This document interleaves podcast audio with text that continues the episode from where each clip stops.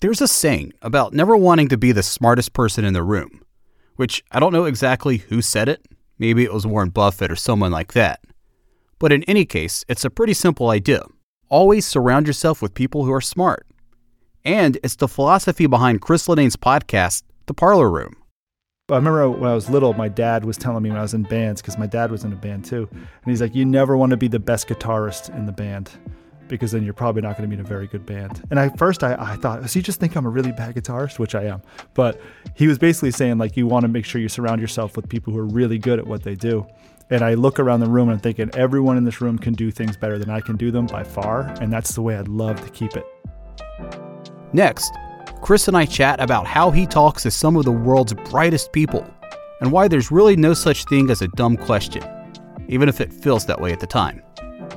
My name is Stuart, and this is Audience, a Castos original series where we go behind the scenes of all kinds of different podcasts to uncover their creative process. But before we get to all the creative stuff, here's a quick note for our podcasters out there. Creativity is the most important part of the process, and without it, your podcast or your show probably won't go very far. But you also need a support system, aka money. We can help you there. Castos lets you monetize all of your episodes, even the old ones, with a press of a button. There's no chasing sponsors, no extra editing work, none of that headache. You can even tap into your own support network. Let your audience directly support your podcast through one time or recurring donations with Castos Commerce. For more information, check out the links in the show notes. Okay, let's get back into it. So, as a creative director, I have a team of people that make the courses. Uh, they work with content developers and they film all the interviews. They talk to protagonists from all over the world to tell their real life business case stories, and we film all of those interesting stories. Our faculty comes in and builds a pedagogical approach to kind of teach their lessons, their frameworks around it. And we put it out there. And then the other half of my job is on the marketing side of making all the marketing collateral to promote the courses. And our podcast, The Parlor Room, is kind of like a content marketing thing. It's a little bit of marketing and a whole lot of learning at the same time. Uh, and we're pulling from those faculty members so far. Chris Linnane is the creative director for the Harvard Business School Online. And like I said, host of the podcast, The Parlor Room. Each episode of The Parlor Room features faculty from Harvard Business School. So, at first blush, Chris's background seems like an odd fit for a podcast all about business. Before his time at Harvard, he was a musician whose tunes have been heard on TV shows like The Kardashians, Road Rules, The Real World, and The Challenge. I started at Harvard at a different part. I started in the art museums, the Harvard Art Museums. So it felt like a better connection to going to college. I went to art school and went to Tufts University, but also went to art school as well. And the art museums at Harvard are outstanding. So it felt like a good connection to be there. You could be an artist, a songwriter, and you could be an employee of the Harvard Art Museums. It all made sense. But the more you think about it, the more Chris's creative background actually makes kind of a lot of sense. Being an outsider helps him make a different kind of podcast.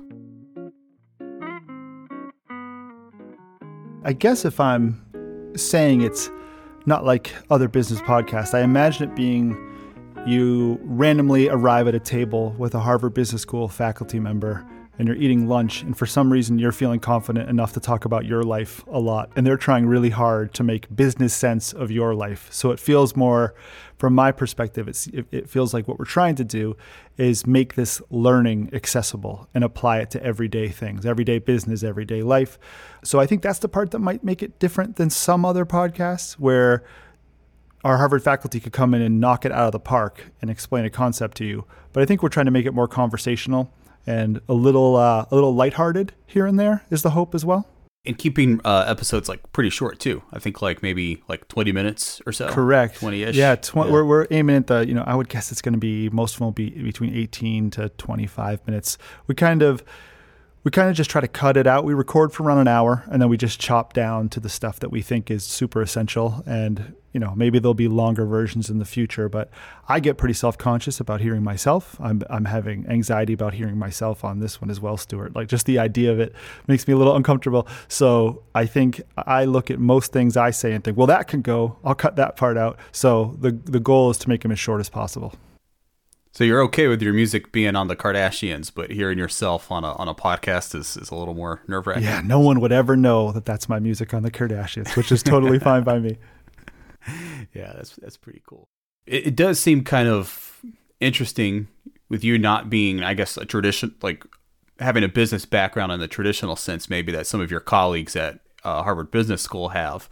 What, what's that like to kind of be quote unquote in the parlor room with him. Does it ever feel intimidating? Does it ever? Do you, I, I won't. I, I, feel like imposter syndrome gets thrown around a lot, but well, uh, I mean, yeah. Do you ever have that feeling oh, either? Yeah. So you've tapped into something pretty accurate, Stuart. It's it's you could you could call the show imposter syndrome if you want. That's totally fine by me. So yeah. yeah, it is. I'm in a fortunate position to be talking to some of the brightest business minds in the world and people that you know there are people that are fighting to get in the room with these people and really get their insight and learn from them. I'm in the room from that, and I'm someone who all I cared about growing up was music, painting, and baseball. You know, like that was all I cared about. So business was pretty far away from where I was going as I got older. I started to realize how interesting it truly is just to think about business as a whole and how it applies to other parts of life. But I'm coming in, at least to this podcast, as kind of like the uh, the dumb guy in the corner of the room. If I'm trying to think of a nicer way to say it, but I'm the person asking the questions that might seem obvious to some people who really know this stuff inside and out. But to me, it's the, foundational question. It's the starting question. Like, well, why would that happen? And uh, half the people might be like, obviously because of this. But I think a lot of people are asking that same question that I'm asking. And I feel like that's the entry point that might also make this a little bit different than other business podcasts. I play the average listener as well in the show. Yeah, I mean, who do you envision that average listener being? I mean, is it only Harvard Business School attendees, or I mean, I guess anyone could listen to it. I mean, you're not putting it behind a paywall or anything. Yeah, yeah, I would say it's it's definitely interesting to. I would think. I would think. You know, that sounds too confident. I would think it's interesting to people who are really into business because you're hearing from Harvard Business School faculty.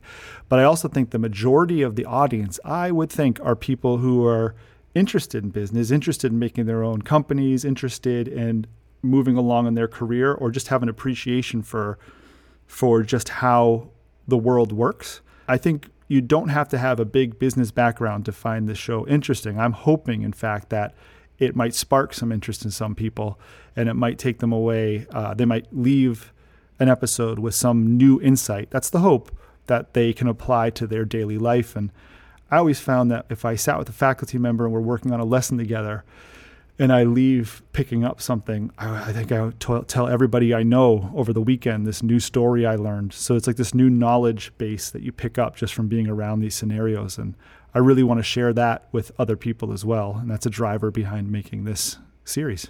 Yeah, I mean, it's, it's almost just like you're kind of like a you know, representation of of the audience maybe. Yeah that's the hope. That's the hope. And i think you know you're, you're thinking of it at least the way i'm hoping that it'll work out is people come into this with a certain level of interest but they come out of it with uh, some additional knowledge because i definitely don't know a lot of the things that uh, the answers to the questions i'm asking I, I, was listening to your podcast, the Obscure Ball one, which I think is great. And I love baseball and I love awkward, quirky sports stories. I think that stuff's always fun, especially historic ones where you're like, seriously? That happened? But I think what's interesting about this, maybe, maybe, is that there is a little bit of an arc in these episodes. There's a little bit of a story in these episodes, maybe a lot of a story, depending on what episode you're listening to.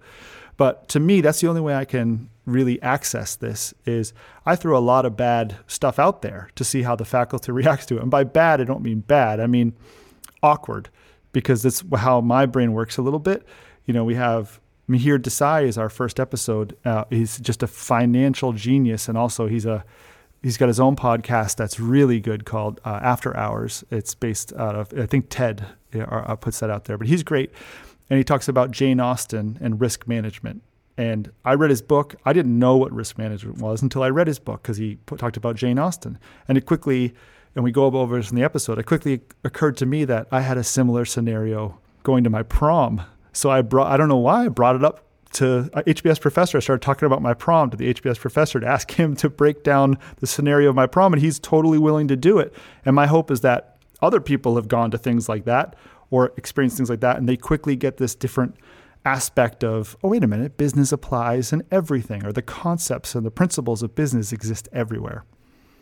How'd the prom date turn out? Oh, Stuart, it was okay, but I felt like my date was totally compromising to go to the prom with me, and that's and that and this is you know years and years and years ago, but I still feel like uh, this was risk management was the lesson, and I definitely, she definitely settled for me. That's what happened.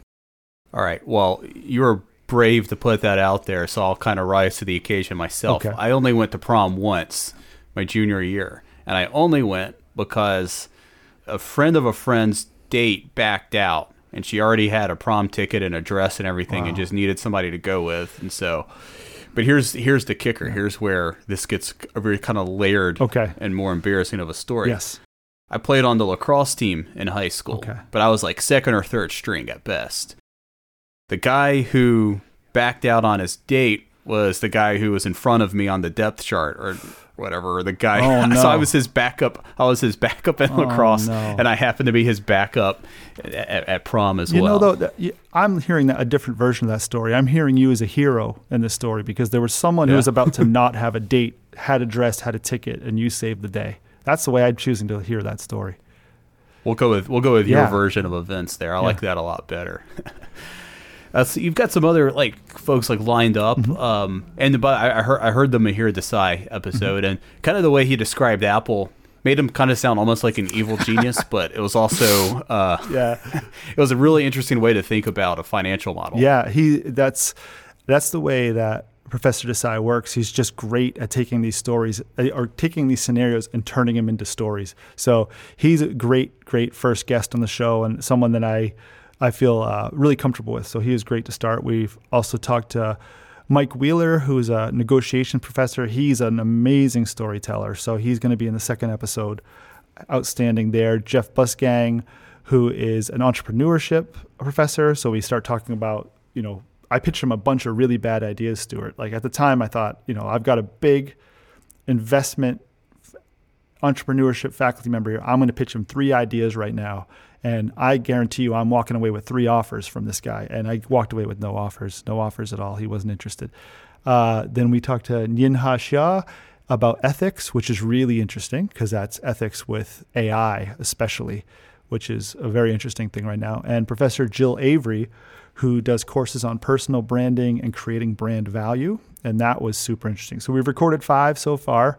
We're going to get up to at least eight, but that's a preview of the five. And they're all outstanding faculty members. And I think the stories are really great that they bring to the episode. What is it now that you're most curious about in the world of business in, in the future? Oh, I, I could probably pick, pick, I could probably pick five to six different things, but I think I hear about every single day, and I think the world is hearing about every single day now. It's just AI, how how that affects business and how that affects everything beyond business. And it's you know, as a person who's in a creative field like you, you see the benefits and you see kind of like the sadness to it too. you know, where it's just like, yeah, that's great. It'll help me write things faster, I guess. But I really kind of liked writing the thing in the first place. So, yeah, it, it, touches everything. And that's one of the interesting parts of the episode uh, with Professor Nien-hê Hsieh about ethics of AI. That was interesting for sure. But we're looking at it from our perspective when we make courses, how it's on both sides of the fence, how that might impact how we make courses and how that might affect how our students take our courses too. Some really interesting things could be brought to students on the other side where they're getting an AI enhancement to their learning that just helps it sink in a hundred times more. On our end, we might be able to do things that we weren't able to do before. So there's excitement there. Uh, but like I said, there's also, I don't know, I just have a certain level of sadness and dread too. And I, I brought this up on my episode with Nyan I'm curious to think, Stuart, if I'm being dramatic, you tell me. But it feels like at the moment, and I might live to regret this in a few years, but it feels like AI is going to help us live longer, but maybe with less purpose. And that kind of makes me sad. I'm not trying to bring the mood down, but I'm nervous about it. Wow. That's probably one of the deeper slightly dark oh, comments. That's I'm so sorry. I'm so sorry. But that came out of me during that episode too, and ever since then I've been like, "Am I right? I hope I'm not right. I hope I'm not right." I don't know. Yeah, I don't know. I, I, I don't necessarily have a sunnier disposition to offer though. So I don't, you know, it's, I try to take the more practical approach where I'm like, well, you know what, there are some areas where AI has really, really improved workflow. I, I worry about I don't know what you want to call it, the erosion of expertise, maybe. I think, and and again, without like getting like into like politics or anything, it just seems like there's a lot of really unqualified people in positions of, of power, not just in politics, but in, in certain businesses as well. And I think AI only is going to, I think, ex- exacerbate that trend. Um, I think because it's from my perspective again, like, and you can probably appreciate this being a musician. It seems like in this era of like content creation, everybody kind of wants to like have like their thing out there, but there's a lot of people who want to skip the learning process as well. And to me, like there's something really rewarding about spending a long time like getting good at your craft and then seeing and then seeing the you know the fruit bear out from that. Yeah, I mean, there's a lot to be said for truly trying and truly failing over and over again based on your merits alone. And I think it makes people stronger and it makes people better and it gives a real substance to what you're doing. I mean, if I was to listen to anything I recorded from the age of 15 to 20, I would I, I, was embarrassed while I was doing it. You know what I mean? But that was the point is it made me try harder. It doesn't mean it got better, but it made me try harder. And the same thing goes with, you know, trying to write a narrative script for a film. I've done those before, a few of those and and I failed miserably in a few spots, and that was good because the next one got better. Again, I don't know how good, but it got better. And I do think this is a little bit like, I don't know, this, I feel like this is kind of an analogy inside of analogy, but I feel like this is fishing at a stock pond in a way. Like it's it's a place where there are 8 billion fish in the water already and they're just trying to grow them to bring to real ponds and you're fishing at that pond. And it feels a little too easy to, to catch a fish, if that makes any sense. So AI is not uh, not a. I look at it and I think, oh, how great is that that a doctor could apply it to a scan or a blood test, or they could apply it to you know solving problems like poverty-based problems stuff. But when you start to get the idea re- replacement of creative ideas, I don't know. I'm a little nervous about it, and it feels a little bit like a feels like a big shortcut. And that might just be where it goes. You got to jump on the horse and figure out where you, you end up but it also doesn't feel great at the same time. It feels like it came on super fast. Some of like the biggest problems we have right now, I would say probably like poverty and inequality and climate change and probably war. I don't think we're going to solve the war thing, but I do think poverty and climate change are kind of within our grasp and I do think I do think the best business minds in the world are going to be at the forefront of that. Do you get that feeling too? Definitely. And I'll just as a as a plug for what we're doing too, we just finished the principal photography on uh, a course called Business and Climate Change, which is really going to be outstanding. Uh, one of my colleagues, a professor at the business schools, Mike Toffel has his own podcast called Climate Rising, where he talks a lot about this and how business has a massive impact on where this is going. Uh, we have other courses, sustainable business strategy, all these things. These people will also be on the podcast as well, so we'll get there. Mm-hmm. Not just throwing them their names out of nowhere. Um, right, right. But yeah, it's it's a big initiative at HBS is making sure that that's at the top of everyone's priority too. Is just what's going on in the climate, what's going on with society, and the mission at the business school is to educate leaders who make a difference in the world. And mm-hmm. I think it's a great mission statement in HBS Online. It's almost the same educate leaders who make a difference in the world wherever they are. So I feel like I'm in a privileged position where I'm able to make courses and make podcasts that are aimed at the world, not just the people who are here on our campus, but on the in the world. And hopefully that will help stem some of these problems like climate change and, and societal issues. It's a very noble cause, and I, I think it's an interesting juxtaposition with the title, "The Parlor Room," because I think like the parlor room, I, I kind of like imagine like guys with like top hats and tuxedos, like smoking cigars and like I don't know, talking about like importing like wool or some other yeah. like hard yeah hard material. No, you're not far off. So that I was trying to mix these two things together. Is the old fashioned room And you can see it on YouTube. It's also the the podcast available on YouTube, so it's very visual. And we built this room that looks like a old parlor room, uh, but we kind of splashed all this pink paint around it to kind of give it this a modern take of mixing the old with the new. When I think of parlor rooms, Stuart, on my end, I think about John Lennon and Paul McCartney because I think, from if I remember this correctly, that that's where they used to write their first songs was in Paul McCartney's parlor room. So that's the first time I had heard parlor room, and then I realized it was even older than that. But I feel like it's a fun place to be. It's meant to be a place where you have a conversation and you can go deep or you can go light, but it feels like it's a it's a spot for conversation and discussion, and that's that's what we're trying to do. Yeah, I've pulled I've pulled one of these videos up. It's a it's a pretty good looking set you guys have there. Thank you very much. It's all made out of styrofoam, believe it or not. Yeah, styrofoam and wallpaper. yeah, well, you didn't have to tell everybody. Oh that, yeah, it's beautiful. Know, it's a little bit of. Do you yeah. see? I don't know if you can see it from the angle. Do you see a scuba diving helmet in the in the corner in the middle of the bottom screen?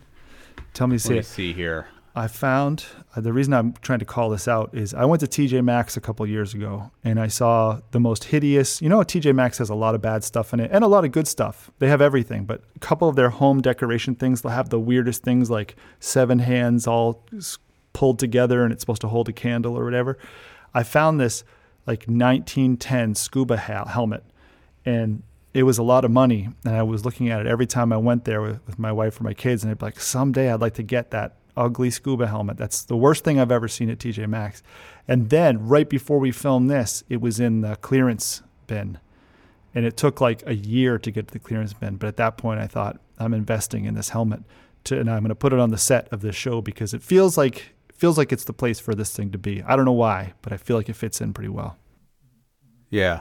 I'm kind of glad I do see it by the way, and it does look pretty cool. I'm kind of glad like you have it and it's there because otherwise I just feel like someone would be like, "No, nah, this could actually work." Like, oh my god, you and I, I, you could fit your head in it. You could you can put it on and you can close yeah. it. You could do yeah, all yeah. that stuff. So I'm not going to test it in real life, but I was able to get my head in. No. Yeah, it's doing no harm there. It looks it looks pretty cool.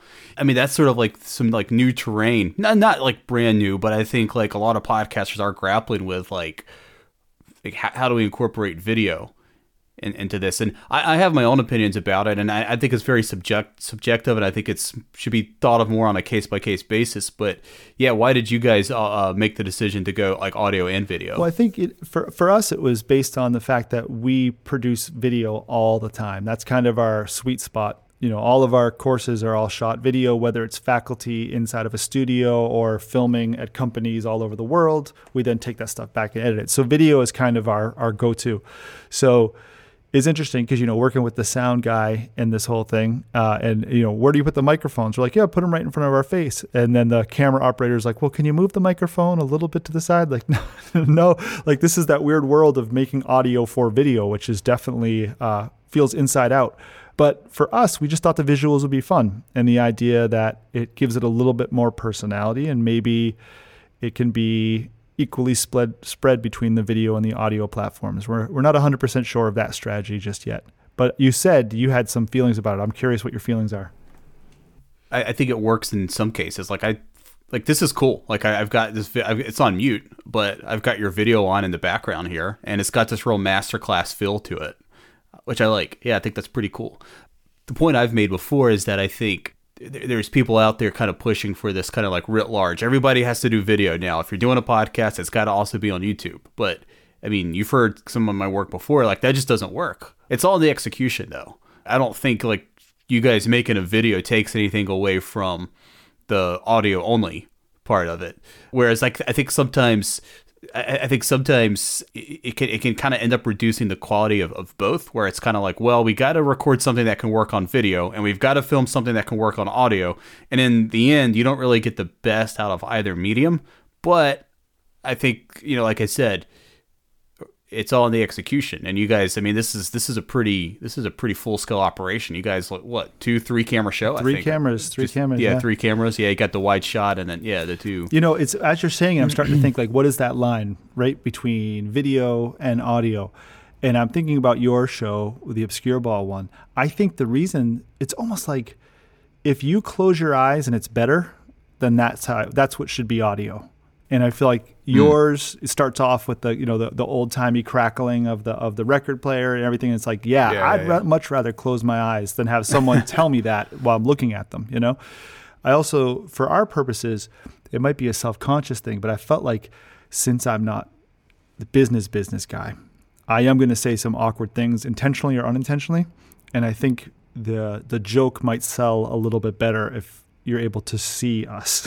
where where if it comes across on audio, uh, maybe Yeah. some people are thinking this guy's a real idiot, but if they see the video, they might be like, oh, he's kind of sarcastically saying that question. So that's maybe me uh, padding some of my insecurity as well. Wow. See, that's that's kind of that's a little bit the opposite. I think of how some people think. I'm always like, God, I hope nobody ever sees my face. Like I, I, I Oh. want to, but Oh, uh, trust me, I don't want to. I wish, I wish. as soon as I looked at it, I was like, "There's a reason why actors are actors, and I'm not one of them." I don't think people are going to love looking at my face, but at least it sells a joke, possibly. I don't know. We'll see. Yeah. Well, I think it looks pretty Thank cool. you. Yeah. And y'all do that all on campus? Yeah, we have a uh, we have a little studio that we film all of our uh, online courses in, and all of the university uses it. So it's just used for tons of different stuff, and you know, you just sign up for it when you need it. That's cool. For some reason, you know, I, I saw Harvard online, you know, bit, Harvard Business School online. I was like, oh yeah, all remote, but no, every, everybody's there, kind of working together. Yeah, we've uh, we've got a pretty decent crew. I've, I've, I've I'm I feel very very lucky to have the group of people that I work with, both on the content development side, which are kind of the writers who work with the faculty members, outstanding, and then I have a team of filmmakers basically that work with me, filmmakers and animators and and producers uh, on my team, and they're outstanding at what they do, and they're outstanding at what they do outside of work too. You know, these are people that have written scripts and filmed movies that have been picked up by HBO and Prime and stuff like that. And I'm lucky enough to have them on my team as as as directors of photography and producers and stuff. And I'm thinking, wow, this is this is awesome. I'm not I'm not. Uh, I think it's. I remember when I was little, my dad was telling me when I was in bands because my dad was in a band too, and he's like, "You never want to be the best guitarist in the band." Because then you're probably not going to be in a very good band. And I first I, I thought, does he just think I'm a really bad guitarist? Which I am. But he was basically saying like you want to make sure you surround yourself with people who are really good at what they do.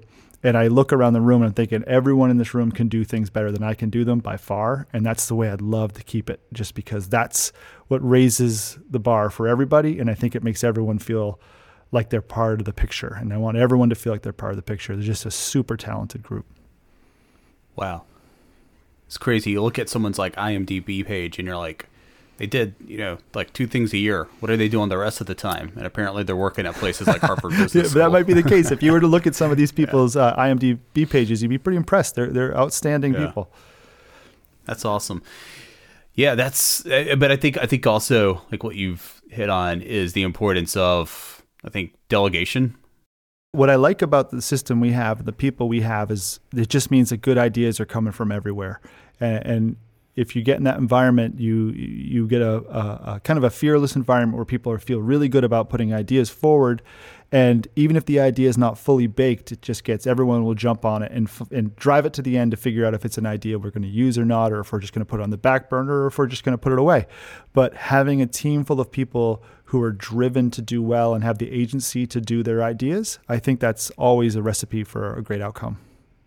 You said you have five episodes taped. You have plans for eight. Uh, what do you see like beyond that? Do you think this will be like a seasonal show, something that's just kind of done? It's because it says season one, episode one. So I'm assuming you're kind of going to take some breaks in, in between. Yeah, definitely. I don't know the future. I don't. I do know that we've just committed to make eight of these, and and we hope that these come out really well.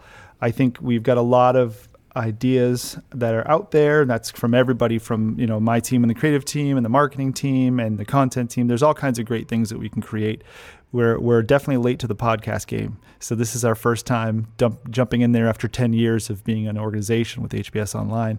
So I think we'll go into do more, but I think we'll just pick up our heads after eight and say, how did that go? Was it fun? Did people learn? Um, did people engage? And then we'll see if we take it any further. Yeah, well, first of all, you know, jump on in. The water's warm. There's there's never too many podcasts, uh, and I, th- I think I like I like the seasonal approach. I mean, we do that with audience, and it's it's really just a chance to take a break and like what can we do with the format? Because I'm always kind of like noodling around with like formats and always trying to make things better. And if you have to meet your deadlines every single week and you're committed to putting out an episode every week from now until you know like the end of eternity or whatever you can't you can't really do that so I'm, i always like hearing other people take that approach Yeah, and I'm I'm so full of questions in this world. I am so full of questions because it's not as straightforward as the other things that I that I make where I'm really new to this and we're really new to this and trying to understand the best approach, how people want to do this, uh, what's the best release schedule, all that stuff is just feels like it's there are multiple right answers, but I don't know any of them. We're just learning as we go. what's one of your questions i'm not a guru Oh, yeah, I've got a- let me see what i Yeah, I've got a, definitely got questions for you, Stuart. Is eight enough? Is eight too many? Eight is enough was a TV show. Yeah, it's not too many. That's that's for sure. I don't know. I I'll tell you, we we uh, little peek behind the curtain here. We do twelve seasons or twelve episodes a season for audience. I don't know where we got that number. I think it just kind of seemed like twelve seemed kind of like a cool. I don't know. I don't know if there's an answer to that. It's interesting, right? Because you look at the BBC and they'll do a, a documentary that's uh, not documentary. They'll do like a sitcom. It's six episodes long. You know, like the first, the British Office, six episodes long. All of those old like uh, Alan Partridge shows, I think six episodes per season. And then at the same time, we were making Seinfeld at like 32 episodes a season in the United States. So it's just interesting to think what is the reasoning behind these different approaches. So coming into this world, the first question I have to ask everybody is just like, what do you think we should do with this thing? Because I don't know. yeah.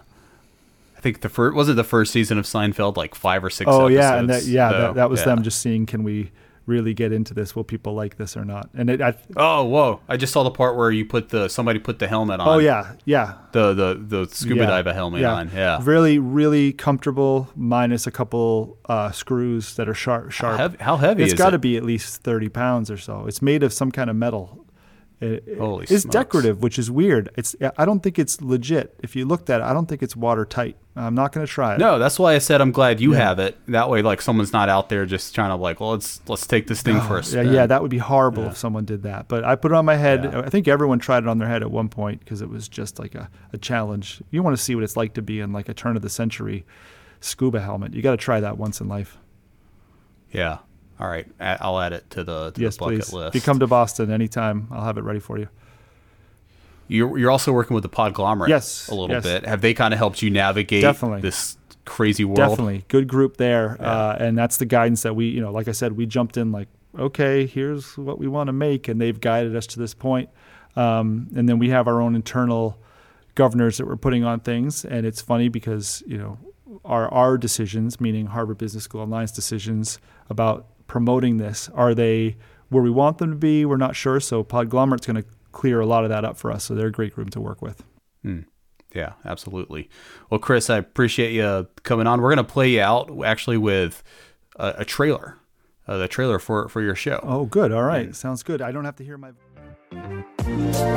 Step inside Harvard Business School as we open the doors to the Parlor Room, your exclusive backstage pass to informal yet captivating discussions with HBS professors. I'm Chris Linnane, the creative director of Harvard Business School Online. Why is the show called The Parlor Room? Well, parlor rooms are meant for discussion, for telling stories, and that's what we're doing here. I invite Harvard Business School faculty into our parlor room, and we learn business lessons through real world stories. We discuss negotiation, finance, business strategy, entrepreneurship, leadership, ethics, personal branding, and more. This is not your typical business podcast. So please join me in the parlor room where business concepts come to life. Listen on Apple, Spotify, or wherever you get your podcasts. The Parlor Room is an official podcast of Harvard Business School. After my conversation with Chris, it dawned on me that we share a kinship of sorts. The same way he gets to pick the brains of some of the best minds from Harvard Business School, I got a chance to talk to some of the best podcasters out there. The more I think about it, the more I realize that I share his philosophy about not being the smartest person in the room. I get how intimidating it can be to talk to someone who's so good at their craft. But I think Chris and the parlor room are a testament that even if a question seems dumb, it's probably worth asking. What's the worst that could happen? And now it's time for our podcasting tip, where our guest shares some handy pointers with the rest of us. I've got a podcasting tip. I'm Chris Linnane. I'm the host of the Parlor Room podcast. I would say the number one tip is to get a good microphone. I know that sounds obvious, but don't get a USB microphone. Don't get any of these weird microphones. Learn learn about the different types of microphones and probably do some research. I would say get a Neumann microphone or one of the, the, the Shure microphones that everyone's using for podcasts. That's where I'd start. Golden. That's a stalwart. I like it. Yeah. Audience is a Castos original series. Our founder and executive producer is Craig Hewitt. Production assistance is provided by Isel Brill Jocelyn DeVore, and Marnie Hills. Our website and logo design is courtesy of Francois Brill, our head of product here at Castos. All music comes from the Storyblocks Library. This episode was written, edited, narrated, and produced by me. I'm Stuart Barefoot. Check out audiencepodcast.fm for more episodes or just search for it anywhere you get your podcasts. Next time on Audience, I talk with Tanya Muhammad, from the podcast Undiscarded about using audio to bring artifacts back to life. You know, you wonder what the story is behind that. And I think that's what makes these mundane objects really sort of sing is the New York story it's rooted in. There are a lot of famous New York stories. A lot of people know like the big stories. And I think some of the smaller stories behind these objects are the ones that people don't hear about. And that's, I think, what we are trying to do. It's not necessarily hidden stories, but sometimes forgotten stories.